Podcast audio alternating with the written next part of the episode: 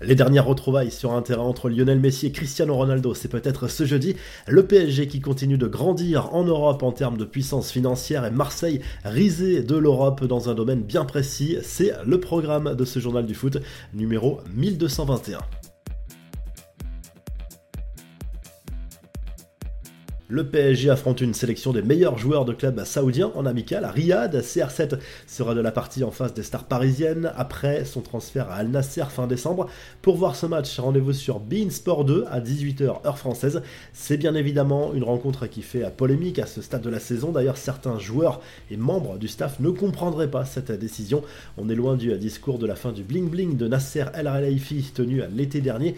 Une chose est sûre, le PSG fait recette au Moyen-Orient. Sa popularité est énorme, près de 30 000 spectateurs sont venus assister au dernier entraînement des stars du PSG avant cette rencontre. La puissance financière du PSG continue de grimper. Selon une étude d'un cabinet spécialisé, le club parisien se classe désormais au cinquième rang des clubs européens en termes de chiffre d'affaires, à 654 millions d'euros sur l'exercice 2021-2022, ce qui place le PSG devant le Bayern Munich, une hausse de presque 18% par rapport à la saison précédente, mais c'est bien les clubs de première ligue qui écrasent tout sur leur passage 11 équipes dans les 20 premiers de ce classement. Manchester City arrive en tête pour la deuxième année de suite avec 731 millions d'euros de chiffre d'affaires devant le Real Madrid et Liverpool. Manchester United est quatrième. Il y a aussi de nouveaux entrants comme Leeds 18e et Newcastle 20e.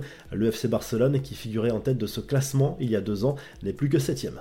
On passe aux infos et rumeurs du mercato. Auteur d'une saison compliquée, Carl Toko Ekambi pourrait mettre les voiles cet hiver et quitter l'Olympique lyonnais. Plusieurs clubs sont sur le coup, dont le Stade Rennais qui cherche un renfort après la grave blessure de Martin Terrier. Southampton est également sur le coup. Lorient, de son côté, s'offre un joli chèque en vendant Dango Ouattara à Bournemouth. Le club breton récupère 27 millions d'euros, bonus compris.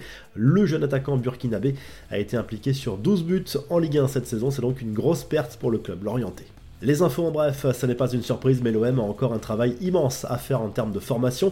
L'Observatoire du football a établi son classement des clubs qui font le plus jouer les joueurs issus de leur centre de formation. Dans les grands championnats européens, le club olympien est bon dernier, pas la moindre minute jouée en Ligue 1 par ces jeunes cette saison. Un constat accablant et un échec qui se confirme d'année en année. L'OL se classe deuxième au niveau européen des grands championnats. Seul l'Athletic Bilbao fait mieux. La Real Sociedad complète le podium.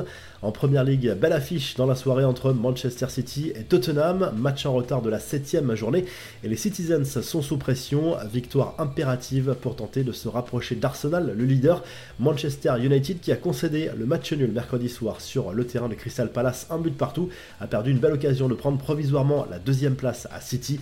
La finale du mondial 2022 France-Argentine a fait un énorme carton dans le monde entier, la FIFA assure qu'elle a été regardée par 1,5 milliard de téléspectateurs sur la planète, c'est presque 400 millions de personnes en plus devant un écran que lors de la finale France-Croatie en 2018. La revue de presse s'enfile tout de suite en Espagne où le journal Marca se penche sur le déplacement du Real Madrid sur le terrain de Villarreal en huitième de finale de la Coupe du Roi.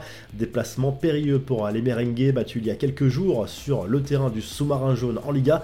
Valence, Bilbao, Osasuna et l'Atlético sont qualifiés pour l'écart. De son côté, le Mondo Deportivo confirme l'accord de principe entre le Barça et l'Atlético Madrid pour le transfert de Memphis Depay. Carrasco, lui, pourrait faire le chemin inverse mais seulement en fin de saison. Le club Laograna qui joue également ce jeudi soir en Coupe du Roi sur le terrain de Ceuta, club de 3 division espagnole. C'est le match piège par excellence, mais les Catalans voudront confirmer après leur victoire en Supercoupe d'Espagne. Et la Gazette dello Sport salue la victoire nette de l'Inter Milan lors de la Supercoupe d'Italie face au rival l'AC Milan mercredi soir. Score final 3 à 0 pour les Nerazzurri grâce à des buts signés Di Marco, Zeko et Martinez. Premier titre pour l'Inter en 2023. N'oubliez pas de liker et de vous abonner si le du foot vous a plu pour qu'on se retrouve très rapidement pour un nouveau numéro.